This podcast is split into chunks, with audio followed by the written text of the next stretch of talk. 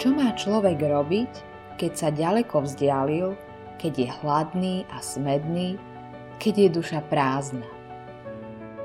Keď ho zlodej oklamal, život bolí, srdce je nepokojné a duša ubolená.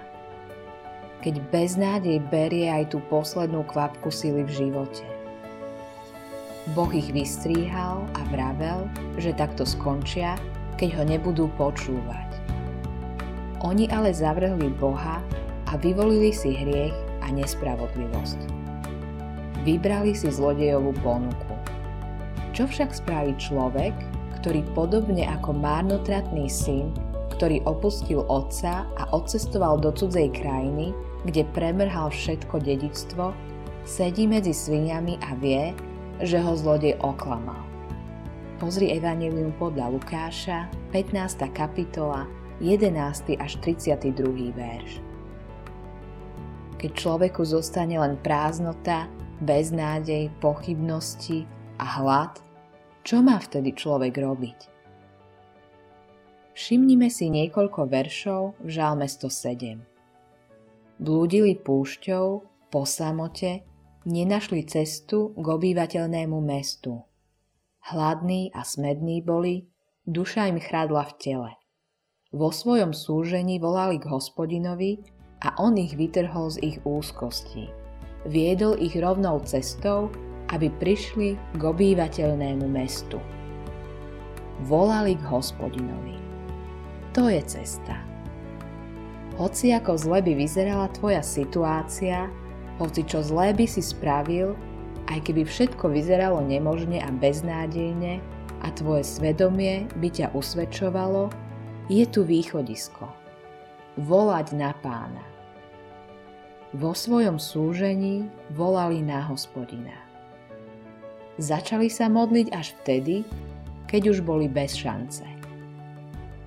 Všetky cesty zahátané, nádej potlačená. Je to veľká milosť, keď sa človek v núdzi rozhodne kľaknúť si a volať na Boha. Lebo keď nás núdza neprivedie k modlitbe, tak nás privedie k zatrpknutosti, beznádeji a pochybnostiam a ide to s nami dole vodou. Slovo v 107. žalme sa však netýka len Izraela. Má čo povedať aj o mne. Lebo Boh, ktorý zostúpil na púšť tejto zeme, aby ma zachránil, je pripravený spraviť so mnou to isté, čo spravil s Izraelom. Dovoľme Bohu naplniť jeho plán spasenia v našom živote. Ľud Izraela mal zasľúbenia, dedičstvo, prísľub, že Boh bude blízko. A predsa si zvolil kráčať vlastnou cestou. Jeho život kvôli hriechu slabol. A jeho volanie bolo slabé, tak ako jeho viera. Boh však to volanie vypočul. Boh rád zasiahne, keď sú okolnosti také, že už nikto iný nemôže pomôcť. Lebo keď sa už nedá inak a iba Boh musí pomôcť, vtedy človek chápe, že všetká vďačnosť patrí jemu. Preto mám len jednu radu. Volaj na Boha v núdzi. Povedz mu, ako ti je. Nech ďakujú hospodinovi za milosť, za jeho divné skutky na ľuďoch, že dušu smednú ukojil a hladnú dušu dobrým nasítil. 107. žalm, 8. až 9. verš. Keď človek zabúda na svojho Boha, neoslobodzuje ho to, ale stáva sa otrokom hriechu. Vezenie hriechu je tmavé a čím hlbšie človek do toho väzenia vstupuje, tým slabší je život. Tmavé mraky smrti len rastú a rastú. Žalmista o tom hovorí takto. Sedeli v tme a temnote, zvieraní biedou, železom. 107. žalm, 10. verš. Sedeli v tme a temnote. Temnota, rozsudok smrti na nich ťažko doliehal.